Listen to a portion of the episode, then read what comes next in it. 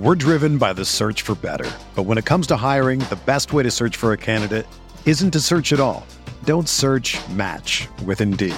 Indeed is your matching and hiring platform with over 350 million global monthly visitors, according to Indeed data, and a matching engine that helps you find quality candidates fast. Ditch the busy work. Use Indeed for scheduling, screening, and messaging so you can connect with candidates faster.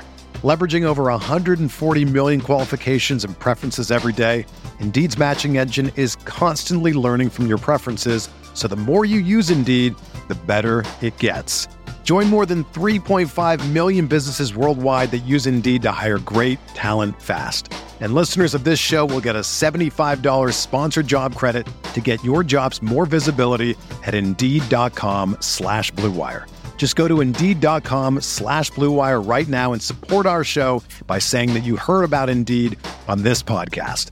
That's Indeed.com slash BlueWire. Terms and conditions apply. Need to hire? You need Indeed. Support for this podcast comes from U.S. Bank. When it's time for a new credit card, the best ones do way more than just buy stuff. And that's why U.S. Bank offers credit cards that make every day more rewarding. Earn cash back, score points when you shop, dine out, travel, or binge watch, or get a low intro APR. U.S. Bank credit cards were designed to fit your lifestyle. So make every day more rewarding and check out usbank.com slash credit card.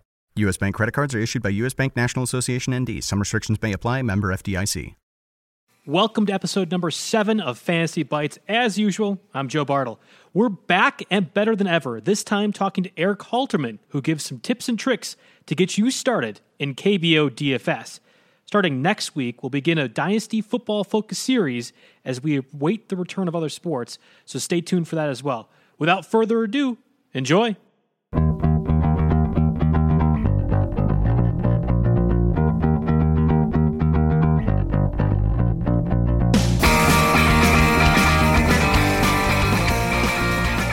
And I'm joined today with Erik Halterman, who has been really our KBO expert on the scenes. I know Jeff Erickson had his spot on ESPN during the KBO game, which was excellent. But really, you've been one of our point men when it comes to diving into the KBO coverage and helping expand upon the sport that wasn't something we covered like two months ago.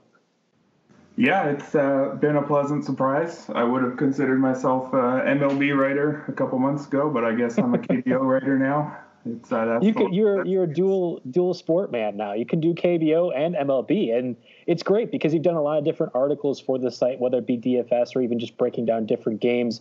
Uh, and I'm sure throughout the podcast you'll talk about ones that you could you know point point listeners and readers to. Uh, but really, this podcast I want to uh, focus on three of the big topics or three of the big central points if you are trying to get into KBO DFS and understand it what's the best route and what are some things you have to keep in mind when doing so? So I'll kind of toss it to you for this number three spot and uh, what you think is most important for getting into KBO DFS. Sounds good. Well, there's a secret bonus number four topic, which is to adjust your sleep schedule such that you're awake at 3:30 a.m. Central Time or whatever it is, so that you can uh, plug in your lineups after the lineups are released. But we'll uh, breeze through that one so we're not uh, recommending unhealthy lifestyle choices on this podcast. Hey, you're talking to the esports editor. I, I know all about unhealthy lifestyle choices when it comes to covering different sports. Well, I'm in good company then, it sounds like. number three. Yeah, so number three one, if you are quite unfamiliar with the KBO and want to jump straight into a KBO DFS contest, uh, the main thing you want to know is foreign players in the KBO are almost by a rule good. Um, and that's not in any way saying that Korean players aren't good. It's just that there's so many Korean players on every team. Uh, the KBO has a rule where each team is only allowed to sign three non Korean players. Uh, you get two pitchers and one hitter. And so, assuming that a KBO team's foreign scouts are good, uh, they're going to get good players, right? You got a limited limited amount of slots, you're going to use them pretty well. And from what I've seen so far this year, the vast majority of teams are indeed using those spots well, uh, with one exception being the Kiwoom Heroes signed Taylor Motter, uh, utility guy who had some largely unsuccessful MLB experience.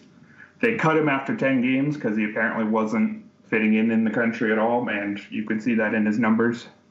But the vast majority of foreign players, if you see somebody with uh, MLB experience, he's going to be good because, like I said, they, they have a limited limited amount that they're allowed to have. So they're they're almost always going to be you know two of the team's top three starters and one of the team's main sluggers. Almost it's almost always sluggers on offense.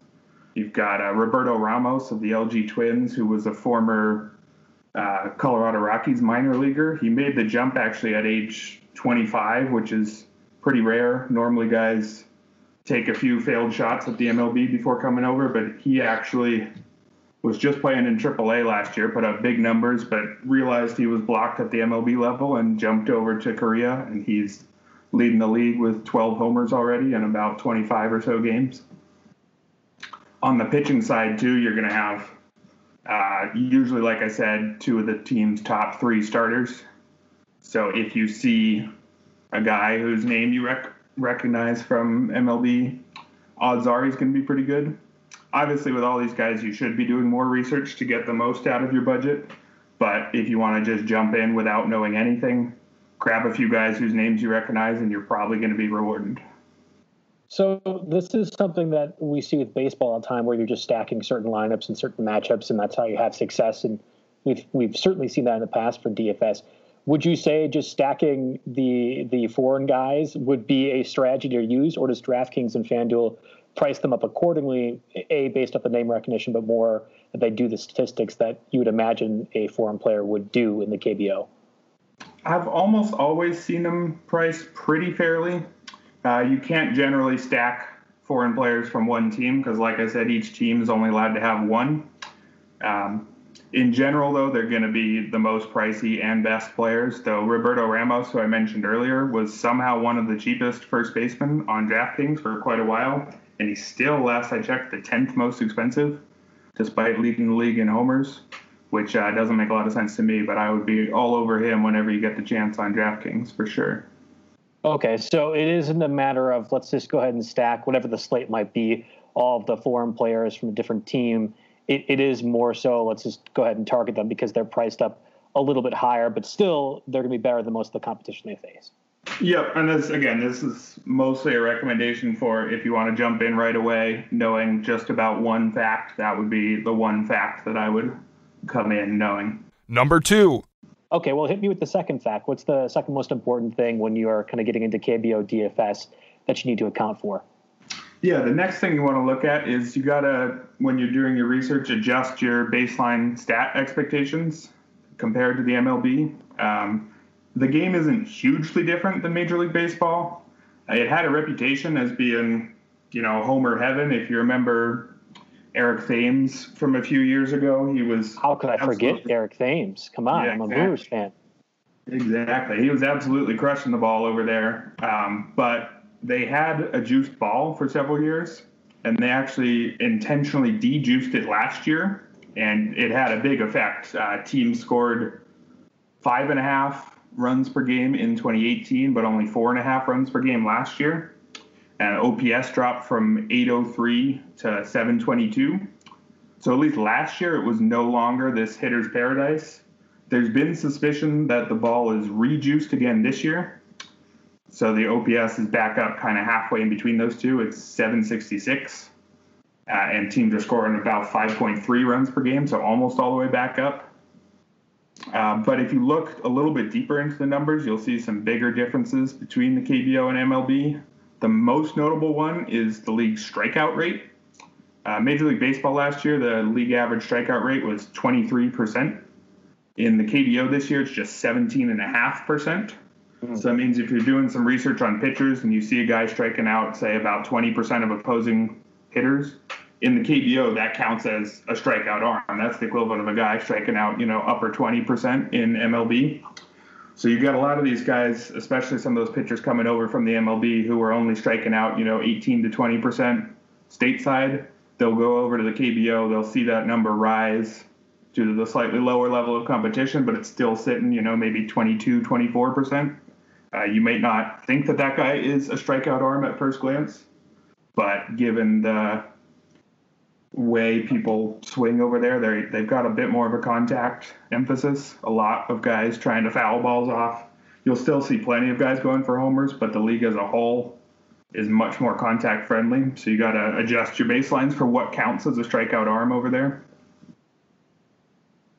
So does that put the value on actual strikeout pitchers? And again, I know that the difference between base or for MLB and KOB when it comes to a strikeout pitcher is obvious. But when you're setting a DFS lineup, are you thinking I need to get a guy that can get strikeouts as opposed to if you're setting an MLB DFS lineup and, and you can kind of pick and choose the matchup that works best for them?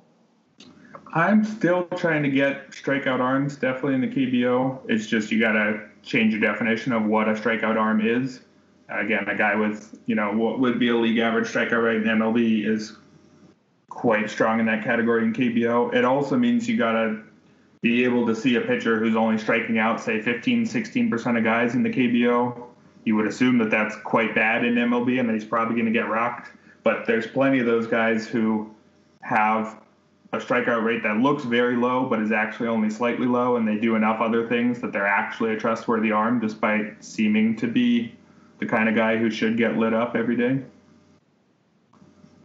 Okay, and if you're doing again, if you're doing a KBO DFS lineup and, and referencing what you have about the pitchers, would you rather pay up for a pitcher in that instance? That's kind of what I'm looking down or trying to trying to boil down to, or is it still just finding the best value when it comes to hitters, especially if DraftKings is going to make the league league leading home run leader, uh, you know, as cheap as he has been. Yeah, I've been finding myself paying up for a top pitcher pretty often. Um, given that there's only 10 teams in the league, there just aren't going to be that many pitcher options on any given day. Uh, in my daily cheat sheets, which I write up every day for RotoWire, I uh, recommend three pitchers on most days, and frequently it's a struggle to find the third that I'd be interested in.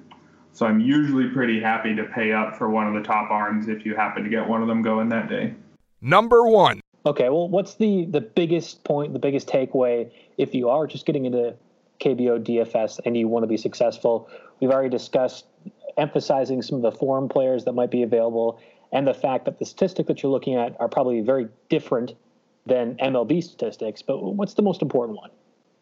Yeah, so another interesting difference I've found, and this only applies on DraftKings because FanDuel is actually slightly modifying their game. They only have you, uh, you only select two infielders, two outfielders, and two utility on the offensive side. Whereas on DraftKings, you select guys at each position like you'd expect. And I found the, yeah, I found the positional scarcity is not necessarily what you'd expect it would be. Um, I took a look at the points per game for the top five regulars at each position. This is through Thursday's games. Uh, top five regulars at each position, top 15 for outfield because you have to select three of those. Um, and first basemen, as you'd expect, are way above everyone else. Then outfield was only slightly ahead of second base. And then there's a pretty big gap down to shortstop and then third base and catcher are actually tied for the lowest scoring positions, at least when considering the top tier of players. That's something that definitely surprised me because we definitely think of the big power positions in MLB as being outfield, first base, and third base. I don't know if there's, I don't know the reason behind why third baseman would generally be weaker in the KBO, but regardless of the reason, it's definitely been true. So I've been having to adjust my perception of what a good third baseman is over there. There's just not a lot of elite ones right now. So the ones that are merely pretty good, you should be more interested in than you would think when just looking at their points per game. Interesting. So then you've done, I assume you've done DraftKings and FanDuel games then, correct? Yep. Okay, so in FanDuel, what would be the strategy when it is like that 222 that you described?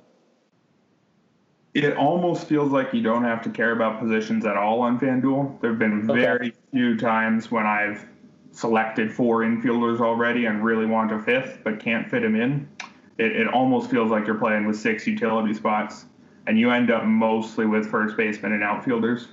The occasional infielder from another position, but most of the time you're just taking the best slugging first baseman and outfielders, it seems like. Okay, so you're, you're loading up on the hitters in FanDuel and and kind of regardless of where they're playing, you're just you're making the salaries work as opposed to positions.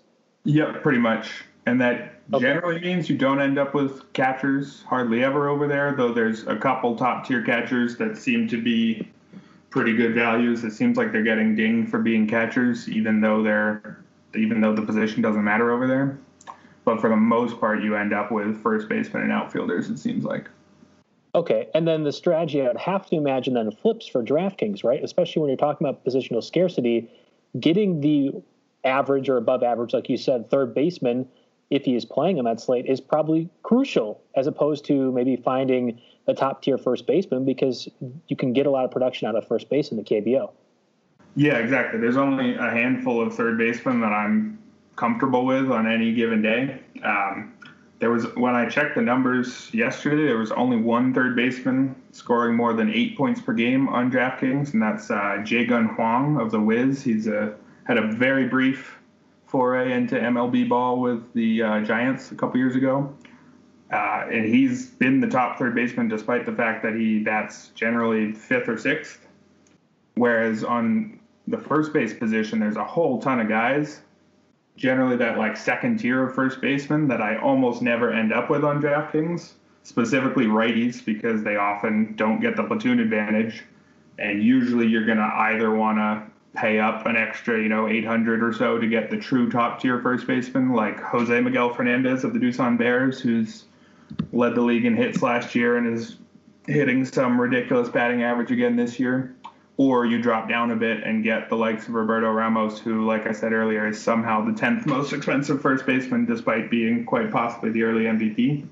But there's a whole category of guys who are quite good, uh, the likes of Byung Ho Park, another former MLB player, who I just find myself not ending up with, despite the fact that they're quality players, because DraftKings doesn't have any utility position, and there's just so many first basemen worth looking at. This is a harder question to answer for FanDuel, so go ahead and just apply this for DraftKings. But have you noticed there is a essentially a line of demarcation for a successful DFS lineup for DraftKings? Like, is there one thing that you you need to have, or, or that you've seen be successful uh, most of the time, or, or as opposed to baseball? Because I know you've done plenty of DFS for MLB and other sports as well. So I, I imagine you can kind of see a bit of a trend developing when it comes to KBO DFS. Yeah, that's interesting. Um, I found at least in the early going, the prices tended to be a little bit all over the place because both of these sites are, you know, they're new to the KBO also. I'm not sure exactly what went into their formulas for setting prices at the beginning of the year, and they have been adjusting them.